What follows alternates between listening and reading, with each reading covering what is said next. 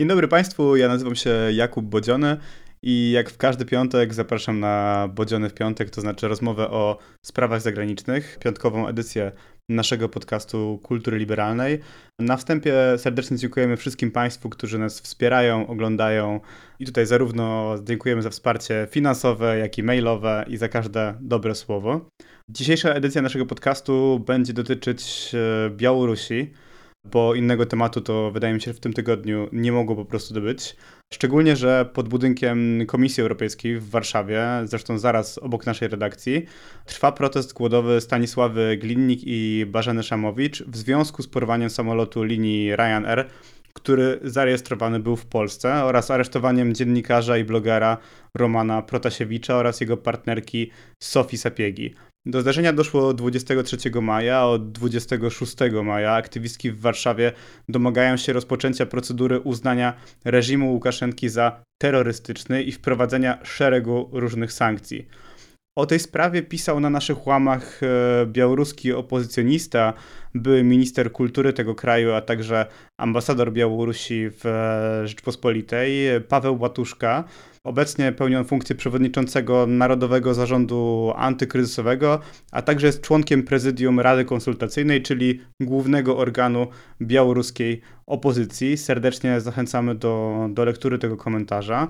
E, a Dziś będziemy omawiać to, jak wygląda obecna sytuacja na Białorusi i to, czy Unia Europejska, czy Zachód szerzej mówiąc, zareaguje w sposób e, inny niż zwykle, to znaczy poza wyrażeniem głębokiego zaniepokojenia i domaganiem się słownych czy dyplomatycznych konsekwencji. O tym dzisiaj będę rozmawiał z Witoldem Juraszem, prezesem Ośrodka Analiz Strategicznych, publicystą i byłym szarżefer Rzeczpospolitej w Białorusi. Witam Cię, Witku. Witam, kłaniam się pięknie. Bardzo mi miło, że zgodziłeś się na udział w naszym podcaście. Może zacznijmy od takich zupełnie podstawowych kwestii. Kim są Roman Protasiewicz i Sofia Sapiega? Roman Protasiewicz był redaktorem naczelnym kanału w komunikatorze Telegram o nazwie Niechta. Niechta to jest tak jakby ktoś po białorusku, chociaż większość ludzi to wymawia Nexta, bo to też miało być nawiązanie do Next, czyli prawda, coś, co nastąpi później. Skąd kanał informacyjny w sieci Telegram? No po prostu ciężej jest zablokować Telegram niż stronę internetową. I dlatego na wschodzie to właśnie Telegram jest tym komunikatorem, z którego wszyscy korzystają. Jest to też kanał informacyjny, ale też kanał komunikacyjny. Jak chodzi o kanał komunikacyjny, to ja mam bardzo poważne wątpliwości, czy należy z niego korzystać. Bo jest to rosyjski komunikator. Bo jest to rosyjski komunikator i kiedy kilka lat temu Rosjanie postanowili zablokować właśnie Telegram w Rosji, to oczywiście cała opozycja uznała, że to jest genialny w ogóle komunikator, skoro chcą go blokować i wszyscy się przesiedli na ten komunikator co ja uważam za najdoskonalszą kampanię reklamową Telegramu w ogóle jakąkolwiek, jakiegokolwiek komunikatora w historii, ale to już dygresja. Niechta nie był jednak y, portalem informacyjnym, tak jak się u nas tutaj w Polsce mówi, dlatego że tak naprawdę za jego pomocą na przykład kierowano ruchem. Mówiono ludziom, gdzie mają iść, żeby demonstrować. Ale czy to był kanał, który, bo może wyjaśnimy troszeczkę jak to działa, to znaczy to jest tak, że można się zapisać, jakby subskrybować dany kanał i w tym momencie dostaje się wszelkie informacje, Dokładnie. również na przykład e, przy innych protestach to było wykorzystywane, także w Polsce, ale czy ten kanał powstał specjalnie w trakcie protestów, czy do ich obsługi? Jaka była jego historia? Nie, on powstał wcześniej. Tak naprawdę był to wynik pewnego sporu, który zaistniał w, wśród białoruskich opozycjonistów, ale również sporu, który istniał w polskiej polityce zagranicznej. Mianowicie część opozycji uznała, że ta stara opozycja, taka jak, nie wiem, Aleksander Milinkiewicz, taka jak Władimir Niekłajew, jest nieskuteczna i w związku z tym trzeba ostrzej grać z reżimem. My jako Polska w, w którymś momencie zaczęliśmy wspierać właśnie takie projekty bardziej radykalne. Polecamy Państwu zobaczyć wideo dwóch e, białoruskich e, aktywistek, które e, protestują w Warszawie i one tam tłumaczą, dlaczego zdecydowały się na tak, tak radykalny krok. I czego się domagają, bo to jest przede wszystkim kluczowe. To znaczy, białoruska opozycja w Polsce domaga się tego, aby reżim Łukaszenki został uznany za, za organizację terrorystyczną, a także jakby objęcia Białorusi szeregiem, szeregiem różnych sankcji. Wyjaśniłeś po części, czym jest ten Telegram, jaka jest jego siła.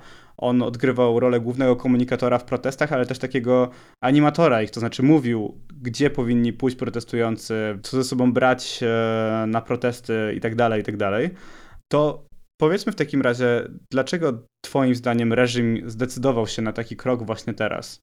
Może wyjaśnię jeszcze tylko jedno słowo. Po prostu, co chcę podkreślić, no mianowicie niechta jest y, częścią opozycji, a nie częścią, y, że tak powiem, mediów jako takich. Y, to nie robi wielkiej różnicy reżimowi, bo reżim uderza zarówno w opozycję, jak i niezależne, niekoniecznie jednoznacznie opozycyjne media, czego dowodem jest zamknięcie na przykład portalu Tutbaj, największego portalu na Białorusi, którego zamknięcie oznacza, że reżim tak naprawdę odcina sobie drogi do deeskalacji, dlatego że jeżeli chciałby kiedyś deeskalować i jakoś szukać dróg porozumienia, no to powinien utrzymywać przy życiu kanały komunikacji i e, środki masowego przekazu, które nie są jednoznacznie opozycyjne. Najwyraźniej nie taka jest e, intencja e, władz, to znaczy władze chcą, żeby były tylko dwie narracje, jednoznacznie po jednej stronie i jednoznacznie po drugiej stronie, żeby nie było nic po środku. Dlaczego uderzyli natomiast Protasiewicza, dlaczego zatrzymali Protasiewicza? No to podejrzewam, że to jest bardzo prosty psychologiczny mechanizm, który niezawodnie sprawdza się przy próbie diagnozowania działania Aleksandra Łukaszenki, to znaczy po prostu chciał się zemścić i tyle. No. To po pierwsze, ale po drugie chciał też pokazać wszystkim opozycjonistom, że może ich dopaść, dlatego że no właśnie taki przekaz przecież płynie z całej tej historii, że nikt nie jest y, bezpieczny. Inna sprawa, że ja się dziwię, prawdę powiedziawszy, Romanowi Protasiewiczowi, że on e, wsiadł w samolot, który leciał nad Białorusią.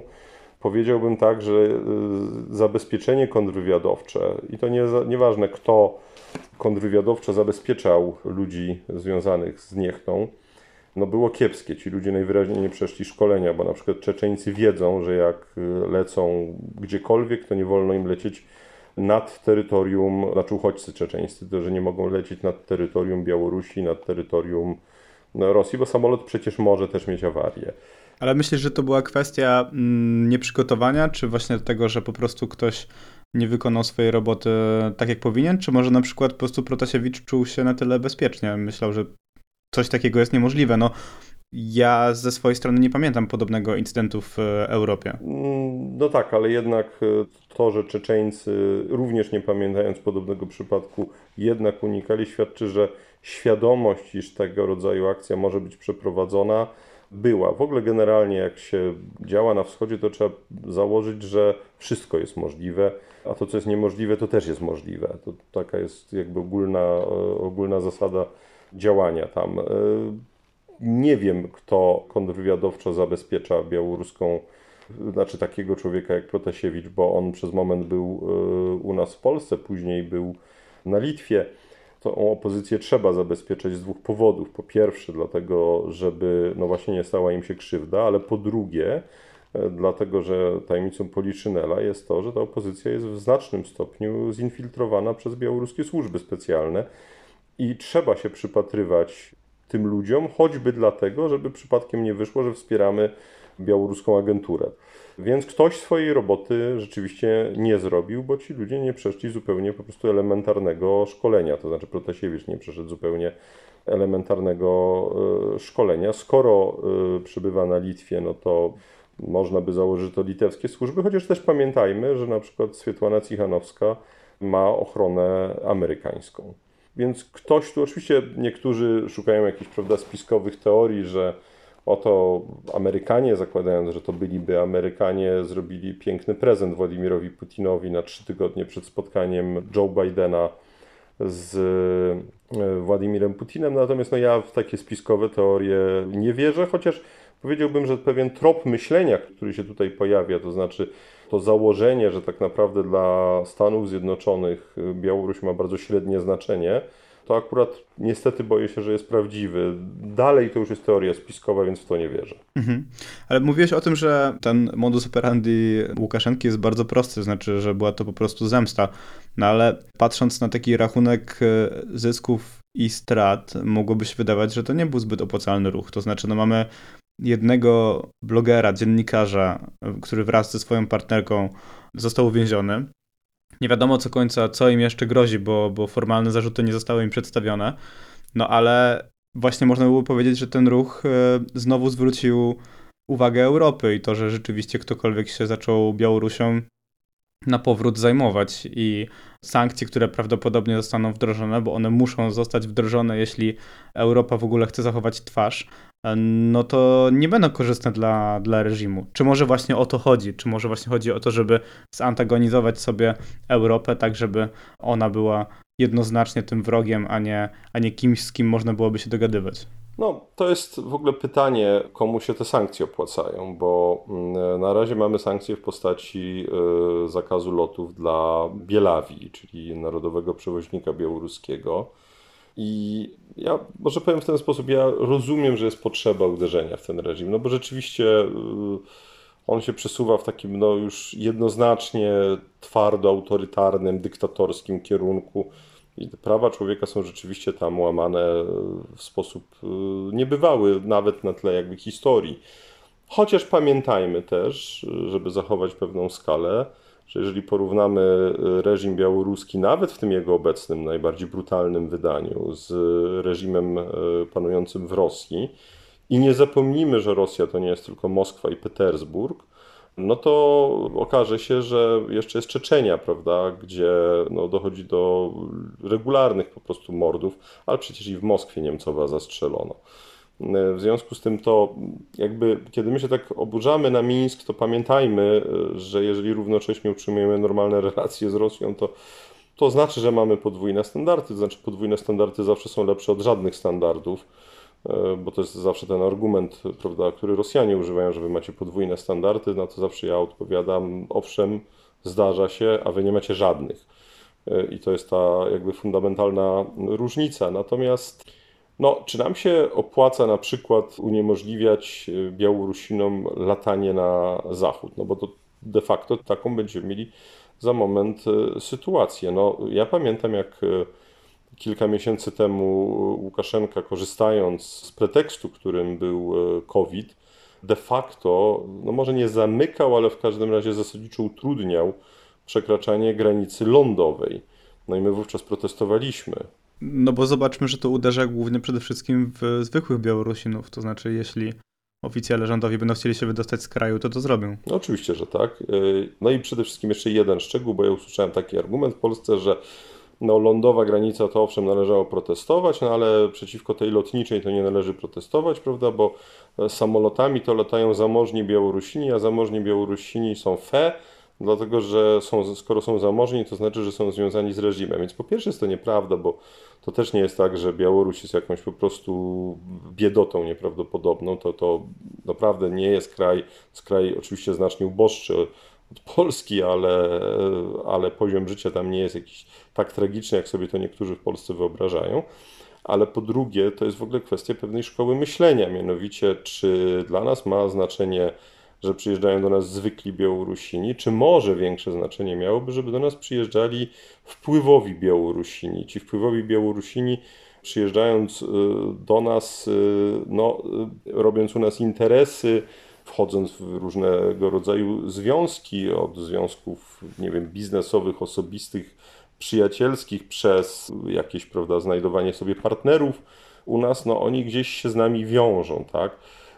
I to jest to coś, co rozumieli Amerykanie przez cały okres PRL, dając przecież znaczną część choćby stypendiów Fulbrighta nomenklaturze PRL-owskiej, a czego my nigdy nie rozumieliśmy, a co przyczyniło się w efekcie do tego, że ta rewolucja białoruska nie wyszła, bo ona nie wyszła. To po prostu powiedzmy sobie zupełnie otwarcie. Oczywiście ci, którzy oburzają się, kiedy ja coś takiego mówię, bo generalnie są skorzy do wzruszeń, no mówią, jak to, przecież wspaniała rewolucja, ludzie się przebudzili. No super, ale w tym regionie Europy tak się jakoś dziwnie składa, że rewolucje są odgórne, a nie oddolne. I gdyby takich ludzi jak Paweł Łatuszka było więcej, gdyby za Łatuszką poszedł jeden minister, drugi minister, trzeci minister, to może by się okazało, że Aleksander Łukaszenka nie byłby dzisiaj prezydentem, no ale my zawsze mieliśmy wyraz obrzydzenia na twarzy, myśląc o tej białoruskiej nomenklaturze. Więc jeżeli chodzi o sankcje, tak trzeba uderzyć, ale uderzyć punktowo. Uderzyć w ludzi związanych bezpośrednio z Łukaszenką. Natomiast tak ogólnie uderzyć, no to może się okazać, że głównie w siebie uderzymy. Czyli rozumiem, to jest też teza, którą pamiętam, jak rozmawialiśmy zaraz po, po sfałszowanych wyborach na Białorusi. Ty powiedziałeś, że największa szansa na zmianę w Białorusi to jest e, przewrót pałacowy. To znaczy, że tutaj należy właśnie wspierać tą nomenklaturę, która mogłaby przejść czy opuścić Łukaszenkę, a dopóki ona tam jest przy nim wierna, jak i wierni są przy nim służby porządkowe e, czy wojsko, czyli właśnie te resorty siłowe, to tutaj niezależnie od tego, ile ludzi by na, byłoby na ulicach, to ta szansa jest stosunkowo mała na zmianę władzy, czyli po prostu na upadek Łukaszenki. No tak, rzeczywiście takie rzeczy mówiłem i przepraszam, bo to tak trochę zabrzmi nieskromnie, ale chyba się nie myliłem niestety. A w Polsce pamiętam, że narracja była wówczas dominująca. Inna była taka, że no hip hip hura, już wszystko wyszło, prawda? No nie, nie wyszło. I widzimy niestety, y, że Białoruś jest już dzisiaj no, bardzo blisko tego punktu, w którym e, formalnie oczywiście pewnie będzie napisane Republika Białoruś na słupie granicznym, ale de facto będziemy mieli po prostu granicę e, z Rosją. Ja zresztą nie wiem, czy jesteśmy bardzo blisko, czy coraz częściej myślę, że jesteśmy już w tym punkcie. To znaczy, że, że tej Białorusi, tej jej niepodległości, okej, okay, można się spierać, że ta niepodległość była nie taka, nie śmaka, nie owaka, nie pełna, że Łukaszenka był brzydki i niefajny. To wszystko prawda, tak? Ale nawet jeżeli ta niepodległość była ledwie 25%, to lepsza 25% niż zerowa. No a teraz będziemy mieli za moment zerową. Nie należy oczywiście wpadać w histerię z tego powodu i prawda, tutaj mówić, że to za moment prawda, nas Zachód cały zdradzi, bo to bardzo często ci, którzy konstatują coś takiego, wpadają w, tak, w takie jakieś historyczne narracje. Nie, jesteśmy częścią Zachodu, jesteśmy po tej fajnej stronie e, żelaznej kurtyny, ale obawiam się, że żelazna kurtyna jednak niestety nam na granicy zawisła. Ale to jest też trochę w takim razie paradoks związany z żądaniami kolejnych i ostrzejszych sankcji, no bo w, tutaj oczywiście mamy dwa wyjścia, no bo jeśli Łukaszenka znajdzie się pod coraz większą presją, szczególnie gospodarczą, no to z jednej strony to będzie osłabiać jego reżim, co daje szansę ewentualnym ruchom opozycyjnym i protestującym, a z drugiej strony coraz głębiej wpycha go w ramiona Władimira Putina, co wiąże się z tym właśnie, że suwerenność e, Białorusi będzie w coraz większym stopniu ograniczana, do czego już Putin dążył przed e, protestami, czyli przed tymi wyborami w zeszłym roku. No tak, te dwa zjawiska będą się jakby równolegle toczyć. Pytanie, które okaże się tym e, silniejszym czy też szybszym, prawda? No i też pytanie, czy zakładając, że Łukaszenka w którymś momencie władzę straci, to czy zastąpi go ktoś, kto będzie nam bliższy, czy będzie to ktoś bliższy Moskwie. Można powiedzieć, że w pewnym sensie każdy y, przywódca inny niż Łukaszenka będzie przez sam fakt, że nie będzie Łukaszenką, że nie będzie obarczony tym wszystkim, czym obarczony jest Łukaszenka, że najprawdopodobniej nie będzie tak autorytarny, no, że on będzie, prawda, gdzieś miał większe pole manewru, być może w ogóle na Białorusi zapanuje jakiś zupełnie inny system, okaże się, że prawda, ona się gdzieś tam zacznie otwierać, tylko pytanie, czy y, z tego coś będzie faktycznie wynikać, tak? Czy też to będzie tak, że będzie ładne opakowanie, takie milsze, y, że tak powiem, y, milsze nam, będzie to sprawiać wrażenie bardziej takie, OMON nie będzie tłukł ludzi na ulicach, no ale równocześnie jakie procesy będą w tle? Czy nie będzie tak, że, że zacznie się wyprzedaż majątku? Ja napisałem 9 lat temu taki tekst w dzienniku Gazecie Prawnej, w którym napisałem, że ja się obawiam Białorusi, która będzie demokratyczna, ale w której będą trzy kanały, trzy grupy medialne. Jedna będzie należeć do Łukoilu, druga do Gazpromu, a trzecia do Rosabaronu Eksportu. I wtedy już Gans pomada, czy tam będzie demokracja, czy nie demokracja, bo, bo generalnie będzie, znaczy nie, nie Gans pomada z punktu widzenia oczywiście ludzi, którzy siedzą w więzieniach, ale z geopolitycznego punktu widzenia Gans pomada, dlatego że po prostu ten kraj będzie całkowicie uzależniony od Rosji, nawet będzie istnieć jedna proeuropejska partia, no ale ona zawsze wystawi jakiegoś kandydata, który się na tydzień przed wyborami okaże być pedofilem na przykład, prawda? I partia zdołuje i będzie taką, no to tak, taki kwiatek do kożucha. Czyli z perspektywy Kremla de facto system polityczny, który będzie na Białorusi jest drugorzędny, to znaczy czy to będzie demokracja, czy tak jak teraz dyktatura, to nie ma większego znaczenia tak długo, jak Rosja zachowa tam swoje wpływy. No na przykład mieliśmy też podobną sytuację w Armenii niedawno, gdzie właśnie przewrót demokratyczny był firmowany przez rosyjskie służby. No, ja bym powiedział tak, to jest w ogóle klasyka rosyjskiej e, dyplomacji, że ona doprowadza do takiego punktu, w którym e, ona może wygrać albo może wygrać, tak? E, I to jest cały, cały nasz kłopot. Tylko, że my tego nie odkręcimy, tak? To trzeba było od 30 lat konsekwentnie po pierwsze jednak prowadzić zagraniczną politykę ekonomiczną. My nie prowadzimy żadnej zagranicznej polityki ekonomicznej, bo albo mamy firmy, które są jedynie oddziałami koncernów międzynarodowych i one nie są w stanie, w ogóle nie mają prawa działać na innym rynku niż rynek polski, albo mamy firmy, które E, są państwowe, to wtedy dla odmiany są głównie zajmują się zatrudnianiem kogo trzeba. A prezes takiej firmy wie o tym, że za nic nie robienie to jeszcze żaden prezes siedzieć nie poszedł. Za to za inicjatywę to wielu zostało ukaranych, tak samo zresztą jak urzędników. Więc żadnej zagranicznej polityki ekonomicznej nie prowadzimy. Kierujemy się moralnością, a nie rachunkiem zysków i strat, bo oczywiście dzisiaj ja też przecież nie jestem szaleńcem i nie będę twierdził, że należy rozmawiać z Łukaszenką. Ja przez lata tak mówiłem, owszem, byłem w mniejszości, to nie było popularne, ale była inna sytuacja. Dzisiaj Łukaszenka nie jest partnerem do rozmowy i nie da się z nim po prostu rozmawiać, ale to jest dzisiaj. Ale były momenty, w którym no, on był takim miękko autorytarnym przywódcą. To nie znaczy, że można go było przeciągnąć na naszą stronę, bo oczywiście, że nie można było. Ale można było z tego window of opportunity korzystać, żeby przynajmniej odrobinę załatwić, coś kupić, jakąś małą organizację polską zalegalizować, yy, dogadać się w jakiejś drobnej sprawie. Generalnie wschód jest takim miejscem, gdzie można albo bardzo przegrać, yy, albo minimalnie zyskać. My zawsze graliśmy o wielkie zwycięstwo.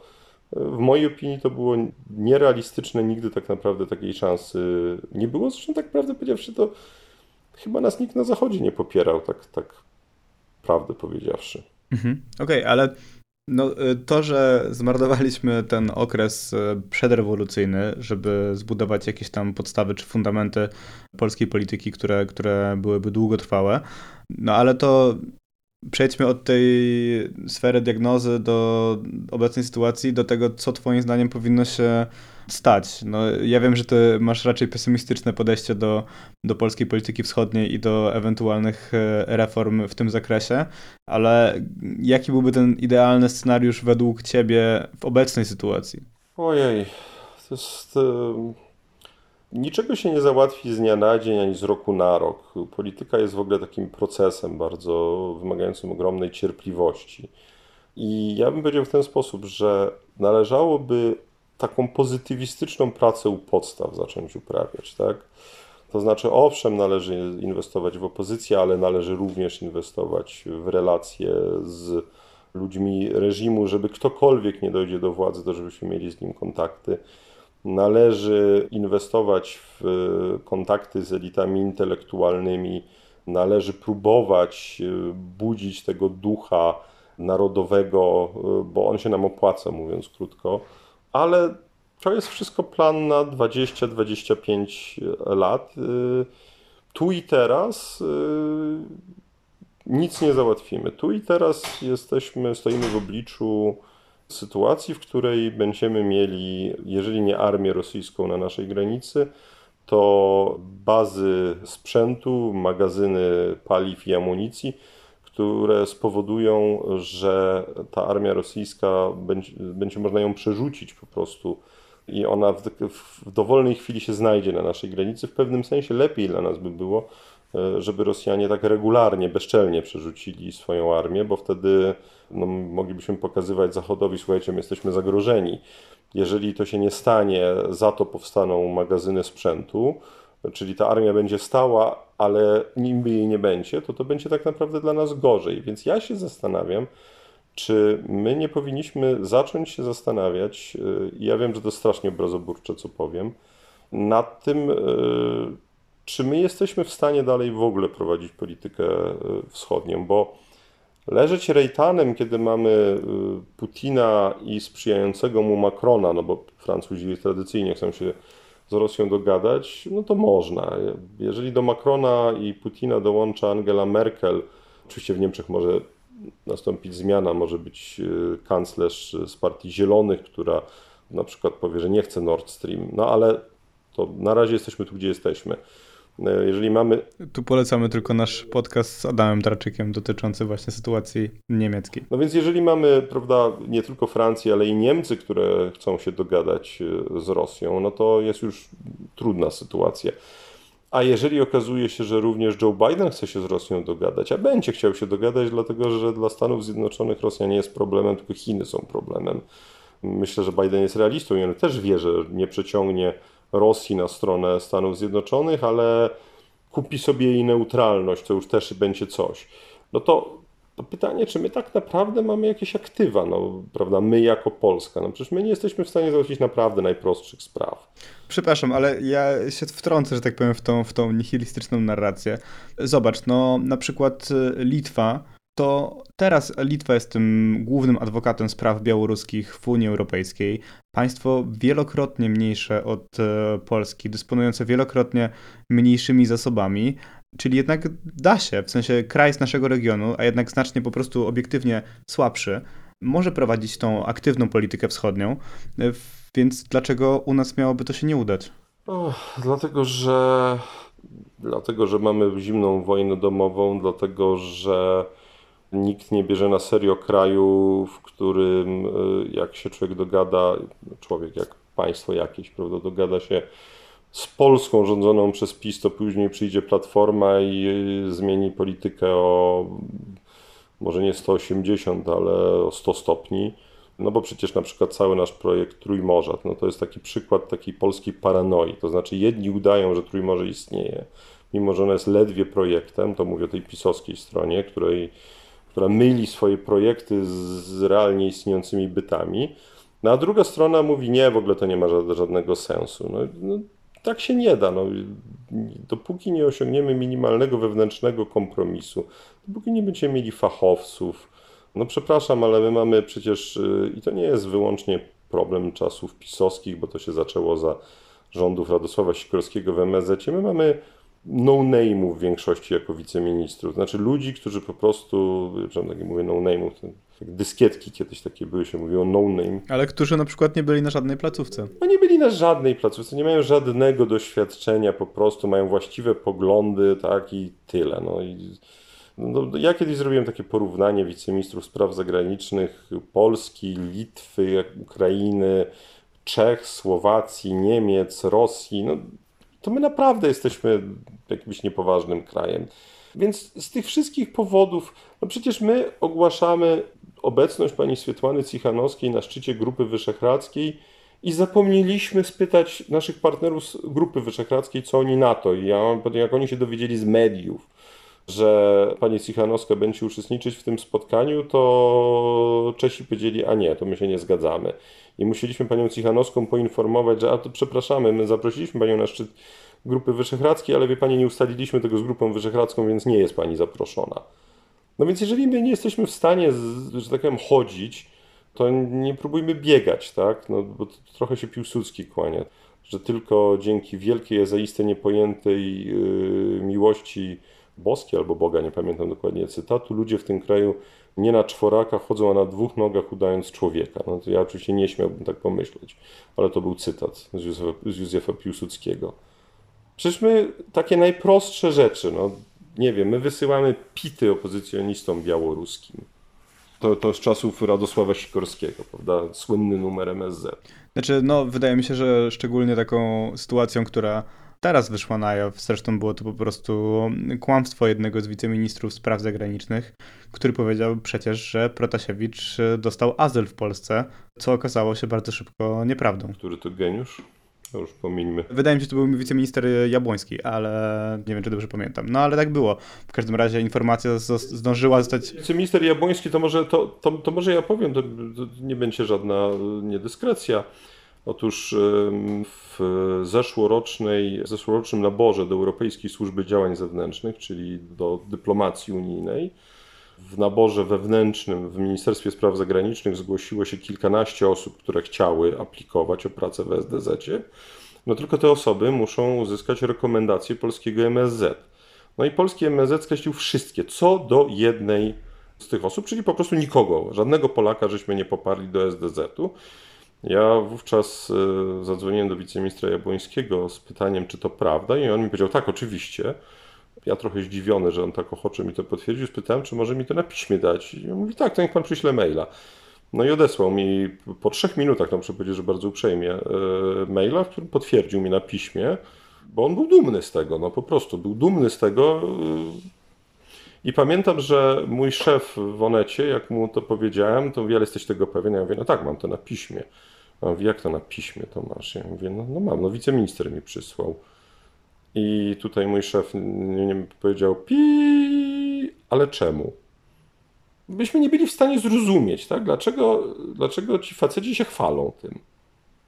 No więc ja przepraszam, ale jeżeli my mamy tego rodzaju problemy, tak? Jeżeli u nas się najpierw rozbija śmigłowiec z premierem, później się rozbijają dowódcy lotnictwa, później się rozbija samolot z prezydentem, a następnie prezydent leci do Afganistanu no i przekracza granicę o innej porze, innym korytarzem powietrznym, jest taki bajzel w Polsce, to gdzie my będziemy prowadzić jakąś politykę?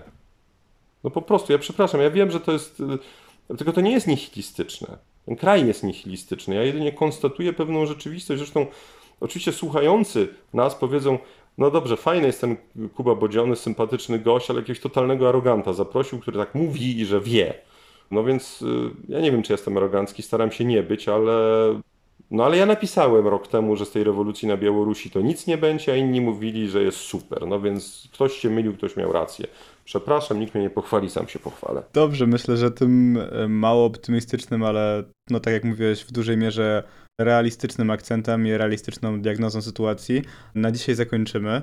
Mam nadzieję, że następne nasze spotkanie, czy dotyczące Białorusi, czy szerzej e, polityki wschodniej, będzie miało jednak więcej tych pozytywnych e, akcentów, które będą realiami, a nie tylko fantazmatami. Tak, jak ja osiwieję do końca, ty będziesz łysy, Wtedy będziemy mogli sobie powiedzieć, a pamiętaj, żeśmy rozmawiali 30 lat temu. Liczę, liczę, że to jednak będzie szybciej i szybciej dojdziemy do, do, do jakichś pozytywnych wniosków. E, serdecznie Ci, Witku, dziękuję za dzisiaj. Inshallah. Dzięki, do zobaczenia. Dziękuję bardzo, kłaniam się. I również e, Państwu dziękuję e, za dzisiejszą rozmowę, za dzisiejsze spotkanie. To była piątkowa edycja naszego podcastu, czyli Bodziony w piątek. Zapraszam Was również e, na inne nasze podcasty i wideo. W środę widok z K2 z Katarzyną Kasią oraz Karoliną Wigurą oraz w czwartki prawo do niuansu naszego redaktora naczelnego Jarosława Kuisza. Serdecznie dziękuję również Aleksandrze Sawie, która obsługiwała i wydawała dzisiejsze spotkanie, jak i naszym wszystkim darczyńcom, patronom. Pamiętajcie, że możecie nas wspierać zarówno przez wpłaty bezpośrednie, jak i przez portal Patronite, do czego serdecznie zachęcamy bo to dzięki Wam możliwe jest, są takie spotkania, jak i cała reszta naszych podcastów i nasz dalszy rozwój. Także serdecznie, serdecznie z całego serca Wam za to dziękuję, a my widzimy się w następny piątek. Do zobaczenia.